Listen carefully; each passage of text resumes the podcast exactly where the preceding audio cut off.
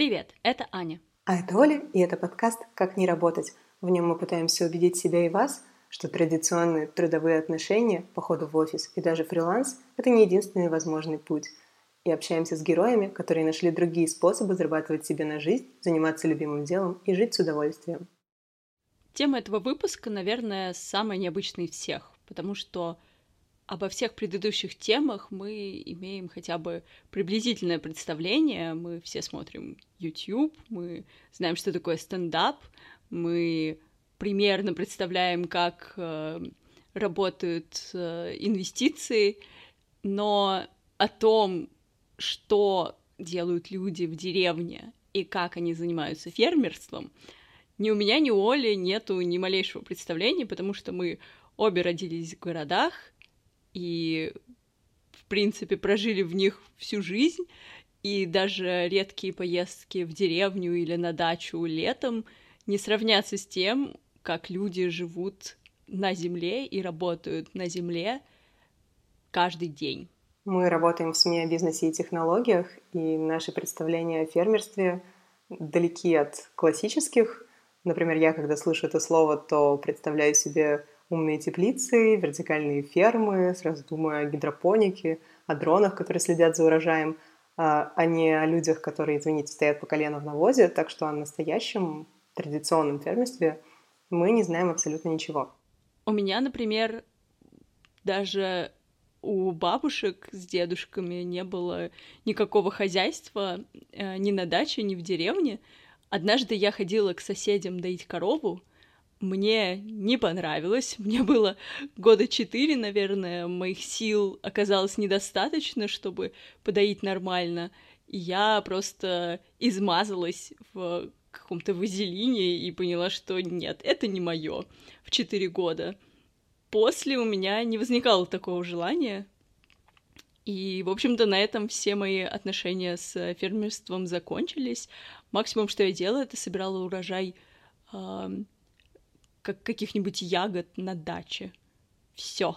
Обе мои бабушки жили в городе, соответственно, я там не гладила козу, не смотрела на курочек, и какие-то вещи вроде домашней сметанки для меня ассоциируются только с рекламными роликами известных молочных брендов. То есть и здесь э, мы абсолютно далеки от нашей сегодняшней темы. Нашу сегодняшнюю героиню зовут Яна Трошина — и она сбежала из родной деревни, чтобы построить карьеру, но в итоге променяла жизнь в Петербурге и работу в digital-сфере на фермерскую жизнь в родной сибирской глуши. Яна записала для нас свою историю, и сейчас мы ее послушаем.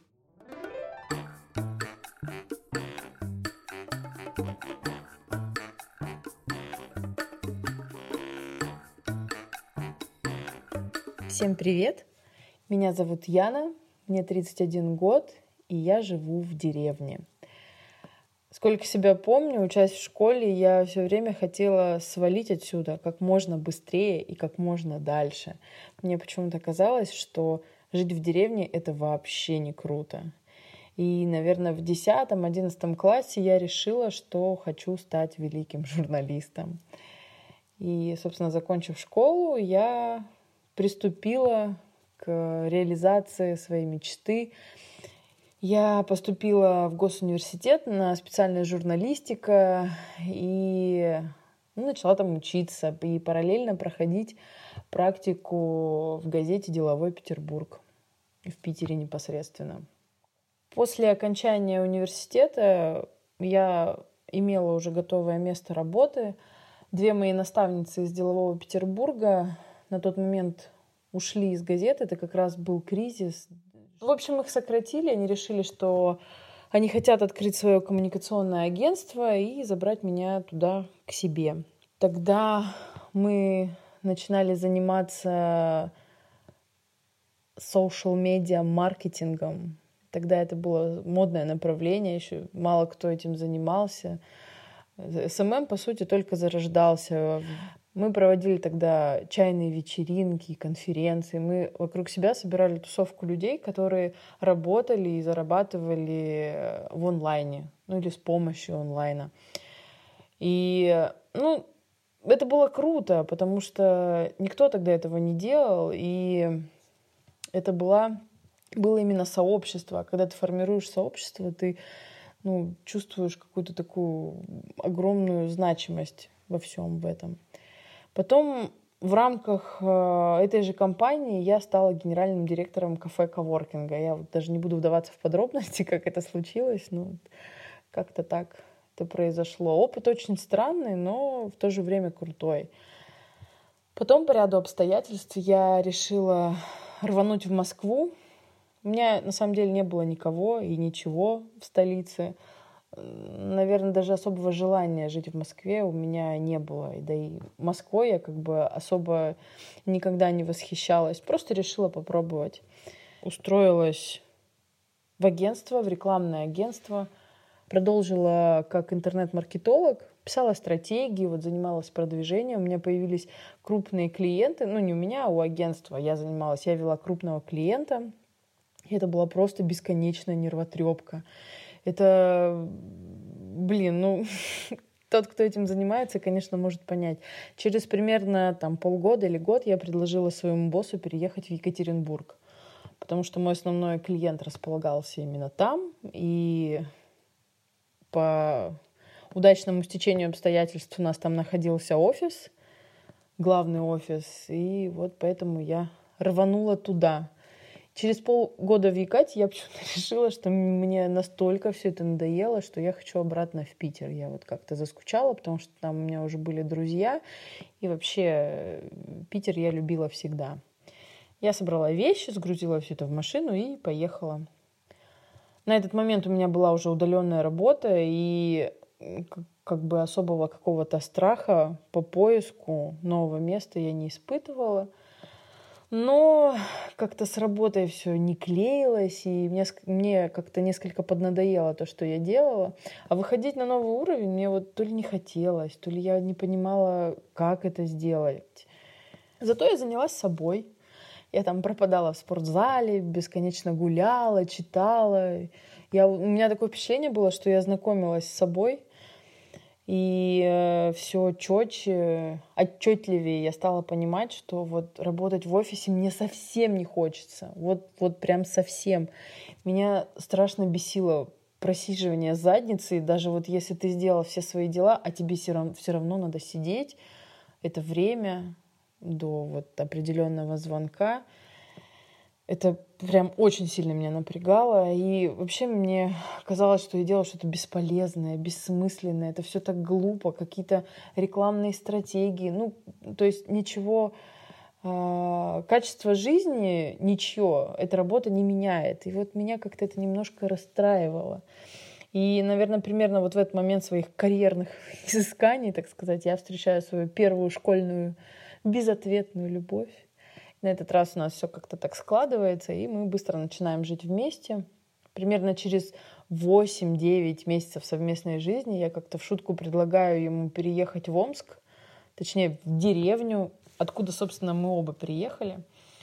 Ну что, говорю, будем, будем с тобой колхозниками, хрюшки там, курочки, все дела. Он возьми, да и согласись. И вот, собственно, где-то, наверное, в конце февраля мы это обсудили. И, ну, то, то есть, закончив все дела, в начале, не, не в начале, в середине мая мы уже переехали. 16 мая мы вот до сих пор почти что отмечаем эту дату. Тут мы немного перебьем Яну, чтобы сказать пару слов о том, что для многих из нас как-то уже стало привычным, что все стремятся уехать из деревни в город, с провинции в столицу, а возвращение на малую родину воспринимается едва ли не как поражение – но, как мы увидим дальше, в истории Яны у всех свой путь, и иногда для счастья и самореализации нужно променять ноутбук на доильный аппарат.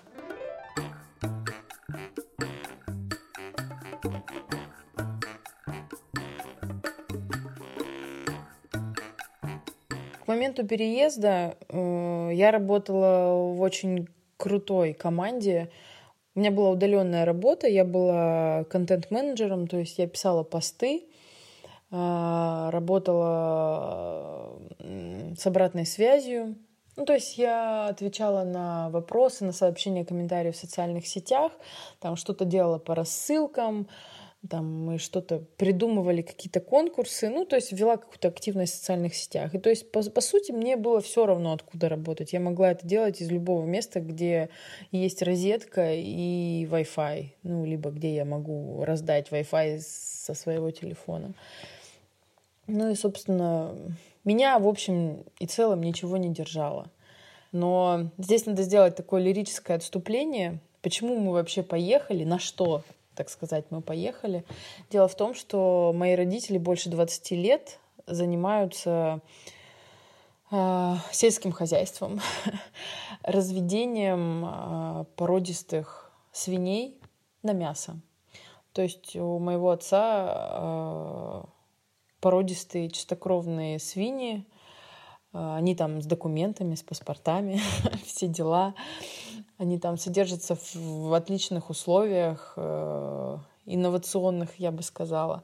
И то есть мы там обсуждали наш переезд с моими родителями, и как бы папа сказал, ну, мы там э, дадим вам клетку свиней, это будет ваш стартовый капитал, ну там одна клетка, это там, грубо говоря, э, я не знаю сколько, 10 свиней, например, вот вы их выращиваете, ну то есть там перерабатываете, получаете прибыль, э, ну там часть денег вы, точнее часть денег вы вкладываете, пускаете в оборот, получаете прибыль и вот начинаете так развиваться и расти.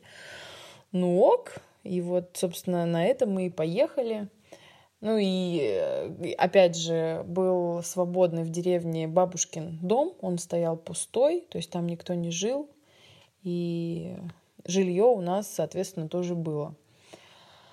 Конечно, после переезда жизнь поменялась, но я не могу сказать, что она поменялась сразу и кардинально, во всяком случае у меня, потому что у меня оставалась моя удаленная работа, и мой день строился, ну так, то есть мы там просыпались, ну сначала, когда у нас были свиньи, а, мы там просыпались в 8, в 9 утра, там, мой муж ехал Э, управляться, например, я садилась за компьютер, или там мы вместе завтракали, потом он шел работать, грубо говоря, на свою работу, я занималась своими делами, и как- как-то все так размеренно и потихоньку шло. Если на этом моменте кому-то показалось, что фермерская жизнь это такая чудесная идиллия, то просто вспомните, как в начале года вы строили планы на будущий отпуск, но коронавирус все перечеркнул, и до сих пор, прошло уже полгода, мы до сих пор никак не можем восстановить свой привычный образ жизни. Многие потеряли работу, многие э, перешли на какой-то меньший уровень заработка, и привычные вещи им оказались недоступны. Так вот, все это и, возможно, даже в несколько раз хуже произошло с Яной. А потом в июле, наверное, в конце июля, начале августа случается просто какая-то катастрофа, которая стала таким переворотным моментом в нашей жизни и в нашей с мужем, и в жизни моих родителей, и вообще всех, кто живет, блин, в Омской области, потому что на нас напала африканская чума свиней. Это, блин, был очень жесткий такой удар. На самом деле мы были тогда на свадьбе моей сестры всей семьей. И там, читая новостную ленту, мы увидели, что что-то происходит в области. Мы приезжаем и узнаем, что э, в нашем поселке э, находится очаг. Очаг вот этой инфекции, чумы узнали у кого, потому что поселок небольшой, всего 3000 населения, то есть все друг, другу зна... друг друга знают, и мы, собственно, узнали, от кого все это пошло. И тут начинается просто какой-то сюр, потому что перекрывают все... Ну, сначала говорят, что все поголовье у всех будет э, изыматься, то есть э, животные будут усыпляться, ну, то есть все, всех э, зараженных, незараженных будут э, усыплять, а потом зажигать, чтобы инфекция не распространялась. И наступают там примерно 3-4 дня просто жесткого стресса, потому что не было, ничего не было понятно, никто ничего не объяснял. Если ты у кого-то, там, у ветврача, у главы администрации, мы что-то спрашивали, нам никто ничего внятного не мог сказать. И, собственно, дня через три к нам пришли, и, блин, это было, ну, это прям страшно было. И стояли люди с автоматами, к каждому двору подходили, где были животные, где свиньи были именно. Перекрыли все въезды, выезды из поселка, поставили компартамент, то есть стояли люди с дезраствором в химзащите, обрабатывали колеса машин, всех досматривали, стояли полицейские с автоматами. Ну, блин, это прям жестко было. И я вот сейчас вспоминаю, и у меня прям мурашки бегут. И тогда первый раз, наверное, за... у меня отец бросил курить тоже больше 20 лет, и тогда он сел просто и закурил. Я поняла, что, что это все очень непросто. Думаю, на этом моменте у многих бы опустились руки. Ведь если тот же коронавирус просто заставил нас перейти на удаленку, то африканская чума свиней совершенно сломала привычный уклад и, по сути, похоронила все то, во что было вложено много лет труда и заставила выстраивать свою жизнь абсолютно по-новому. То есть фермерство – это реально огромные риски, по сути, ходьба по минному полю. Но зато благодаря этой ситуации в жизнь Яны ворвались коровы.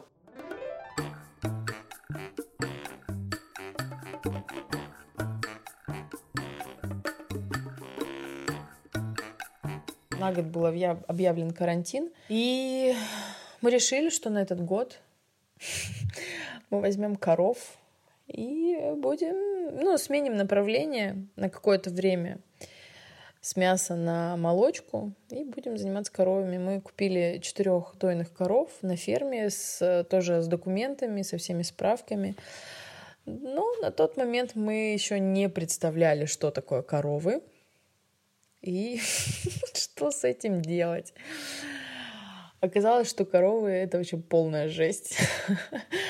Том плане, что если, а, допустим, со свиньями, то есть ты можешь, я не знаю, там у них стояли бункерные кормушки, а, ты можешь пойти и в 8 утра их накормить, ты можешь пойти в 10 и в 12 утра, э, дня их покормить, и ничего страшного, по сути, не случится но коровам ты должен там вставать в 6 утра, и, ну, то есть ты должен вставать на утреннюю дойку и должен приходить на вечернюю дойку, и ты очень сильно к этому привязан.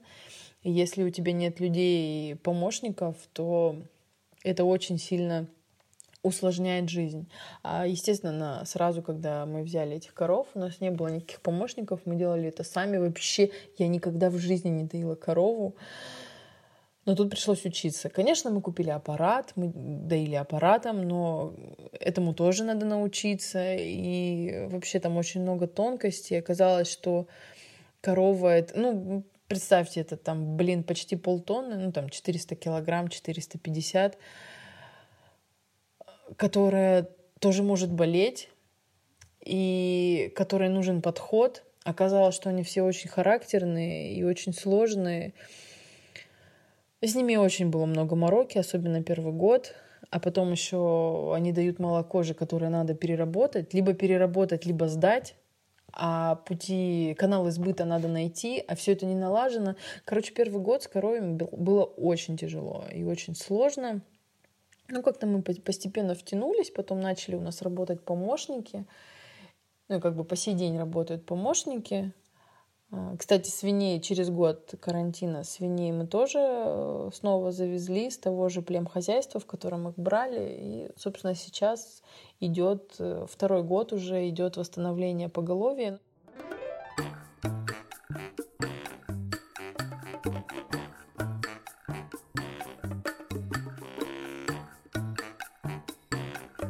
Наверное, через э, год после переезда в деревню я все-таки закончила с удаленной работой. Ну, потому что невозможно, невозможно что-то делать э, дома и постоянно сидя, сидеть э, в телефоне, в, в компьютере.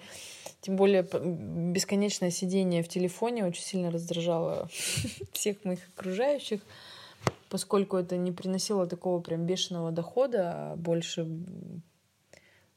ну, каким-то таким небольшим подспорьем, там, карманными деньгами было, поэтому я с этим попрощалась, периодически скучала по этому, но ничего не поделать. И вот наша жизнь поменялась э, с приходом, с появлением в нашей жизни коров, вот так можно сказать. Потому что, ну, там, зимой, конечно, они стоят, а летом, летом их надо выгонять э, в стадо, они ходят, это выгонять их надо к 8 утра, пригонять э, в определенное место, потом вечером в определенное время встречать. То есть, опять же, день завязан вот на животных, к которым ты привязан. Сезон у нас длится с конца апреля, ну, считать, с мая по конец, середину, конец октября, ну, там, в зависимости от погоды, от погодных условий. Ну, то есть вот в этот период э, день начинается в 7 утра и заканчивается рабочий день. Ну, то есть, когда вот ты пришел домой, прям сел, помылся, расслабился, примерно в 10, в 11 вечера, в зависимости тоже от загруженности. В течение дня, ну, я сейчас, например, нахожусь в декрете, у меня очень много свободного времени с ребенком. Я провожу его дома, то есть я очень мало работаю там на нашей домашней ферме. В основном там занят муж и родители. Так вот, муж уходит в, в 7 утра, и вот начиная с 7 утра, там с перерывами на чай, на обед, он постоянно что-то делает. Это надо выгнать коров, потом у нас э, мы все вместе завтракаем вчетвером, с родителями. Потом, значит, он идет, они с отцом идут, муж идет кормить э, быков, телят, все, которые стоят дома, а на данный момент это 15 голов, 15 или 16, господи, я уже путаюсь в показаниях. Всех их надо накормить, надо почистить э, какашки за ними. Это называется навоз в деревне. все, все за ними почистить, все убрать, все приготовить. Это происходит примерно там, ну, я не знаю, часов до 11, наверное. А, папа в это время кормит свиней. А, дальше надо в течение дня, там, допустим, намолоть э, корма, то есть надо перемолоть зерно. У нас стоит, ну, там у отца стоит огромная дробилка, там миксер огромный, который все это дробит, смешивает. Я в эти тонкости даже этих тонкостей не касаюсь, поэтому я даже обманывать не буду, как все это происходит. Но происходит это очень долго и трудозатратно. Ну, потом, наверное, ужин у нас или обед. У нас обычно два приема пищи в день. Потом муж идет там чистить навоз у свиней. А, в процессе там еще что-то может строиться, что-то делается. Мы, допустим, сейчас э, в этом году строим коровник и телятник. Точнее, телятник мы строим. И все, все вот эти дела заканчиваются примерно в часов в 10 вечера, в 11. И на мне э, сепарирование молока. Я сепарирую молоко, то есть делаю сметану, э, и все. делаю сметану и готовлю простоквашу для приготовления творога. Также я варю сыр еще. А, вот это вот мои занятия. Я делаю это после того, как уложу ребенка, то есть после 8 вечера, примерно там с 9 до 11 вот у меня рабочее время на данный момент. Ну и как-то мне, я не знаю, мне всегда это в кайф. Мне, мне неинтересно, мне скучно сидеть очень долго на месте, без работы. И я понимаю, что чем дольше ты просто так сидишь, тем дольше у тебя нет денег. Или тем меньше у тебя их. Поэтому работа — это, конечно же, круто. Конечно, наверное, сравнивать э, жизнь в городе и офисную работу или даже фриланс э, работой на ферме э, довольно сложно, но мне кажется, что когда ты работаешь с 9 до 6 и э, страдаешь от этого, а, ты понимаешь, что хотя бы ты не работаешь, ну, для меня это, например, важно, что ты не работаешь руками, ты не работаешь а, физически, и в конце концов всегда можно взять отгул, всегда можно уйти в отпуск, а, проспать, в конце концов. На ферме так не получится, потому что коровки, конечно, и свинюшки не понимают, что такое work-life balance, и для них понятие «сегодня вечером я посмотрю сериальчик», а уже завтра э, подготовлюсь к сбору урожая или э, к дойке, не пройдет такой вариант.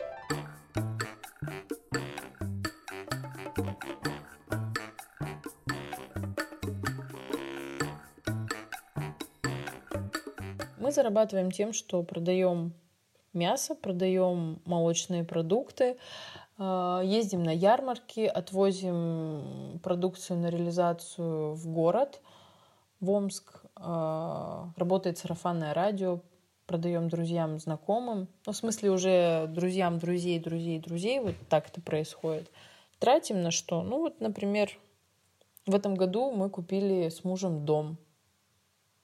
У нас родилась дочь, ну, то есть сначала мы купили дом, потом у нас родилась дочь. Сейчас мы тратим деньги на постройку хозяйственных площадей для новых животных. А это вот тоже стоит денег. Ну, то есть надо делать ремонт. Машина, какая-то техника. Вот на это идут деньги. Они находятся в обороте, и вот как-то вот все это проворачивается, проворачивается. Ну, то есть, когда деньги нужны, они есть. Но по факту вот на руках их все время нет.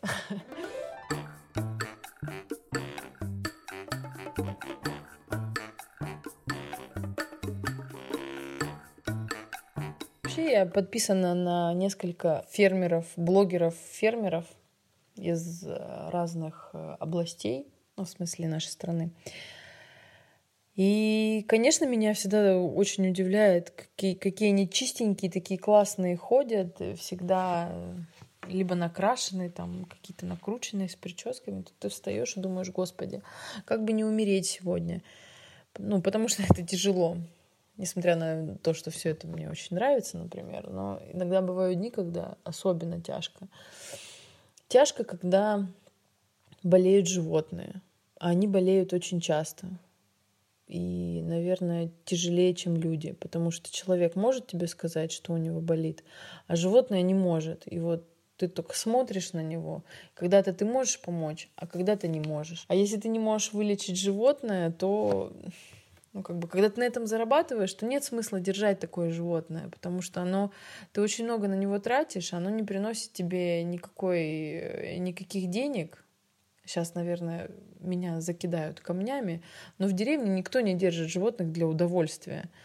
Да, мы заботимся и о свиньях, и о коровах, потому что ну, потому что они приносят нам деньги. И они в очень хороших условиях. Например, коровы у нас э, стоят э, в коровнике, где на полу специальные резиновые коврики для них, специальные, для коров. И они стоят э, недешево. И, э, допустим, мы их вычесываем постоянно. У них есть э, все, я не знаю, кормовые добавки. Они едят овощи и зимой причем, и летом. И все у них классно. Но если они не приносят денег, то приходится с ними расставаться не самым приятным способом. Вот. И это все довольно тяжело. И мне до сих пор все это дается тяжело. И, наверное, когда пришлось избавляться от первой коровы, я прям плакала. Но, но что делать? Ты с этим ничего не поделаешь. Как-то вот так устроен фермерский быт. Жизнь на земле, она довольно трудная, и работа в деревне никогда не заканчивается. То есть у тебя нет ни выходных, у тебя нет праздников, ну, то есть животные всегда, например, хотят есть, их всегда надо кормить, коров надо каждый день э, доить, и, допустим, в Новый год им плевать, что праздник э, 1 января в 8 утра ты должен идти на утреннюю дойку. Хорошо, что у нас сейчас это делают рабочие. Это очень спасает.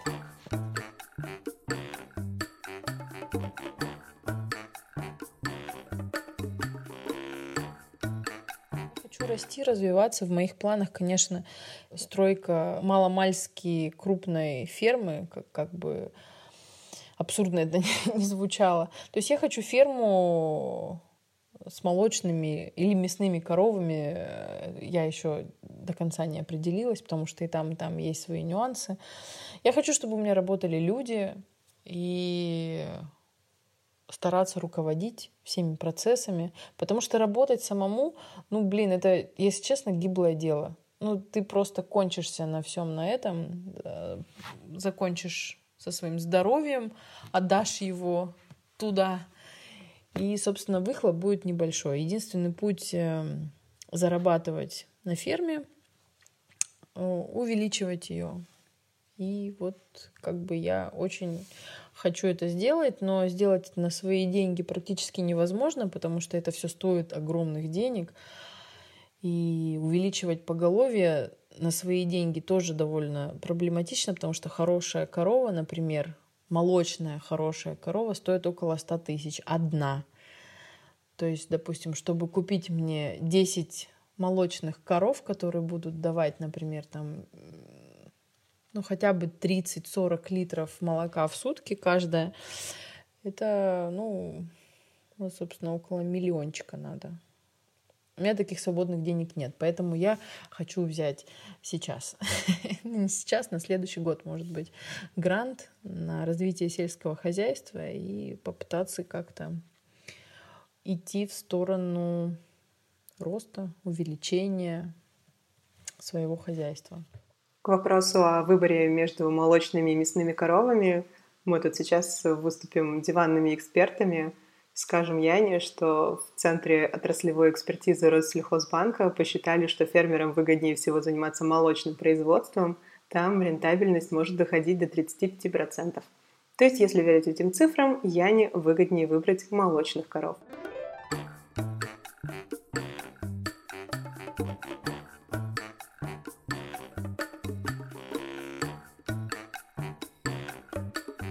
Иногда очень сильно не хватает возможности заказать еду. Вот. Потому что, как правило, некогда готовить. Вот правда, ты вот целый день бегаешь, и тебе некогда приготовить еду. А так бы заказал, привезли, и вот все классно, все сыты, довольны. И тебе не надо стоять еще и у плиты. Вот. Ну, наверное, тяжело еще осознавать, что, допустим, в любой момент э, я не могу пойти в кино сходить. Вот еще вот это меня немножко напрягает, потому что в городе ты, например, о, хочу пойти в кино, и ты оделся, вышел и пошел. А здесь нам надо немножко запланировать такой поход. Ну, как-то так. Все остальное меня абсолютно целиком и полностью устраивает. Если бы у меня было очень много денег, вот прямо сейчас, вот прям в данный момент времени, я бы сделала себе шикарные условия для жизни, то есть я сделала бы себе крутой ремонт в доме, я бы сделала себе очень классный э, ландшафтный дизайн на улице, и я была бы счастлива, и мне бы вообще никуда не надо было ездить. Конечно, я хочу ездить в отпуск два раза в год, но к этому мы еще не пришли. К этому мы пока стремимся. Я ни капли не жалею о том, что мы переехали, что когда-то я вот так вот спонтанно предложила своему тогда еще молодому человеку, а давай-ка станем колхозниками. Блин, это классно. Меня все устраивает, мне все нравится. И да, я хочу всю жизнь прожить здесь, но иметь возможность, финансовую прежде всего возможность, уезжать отсюда тогда, когда я хочу.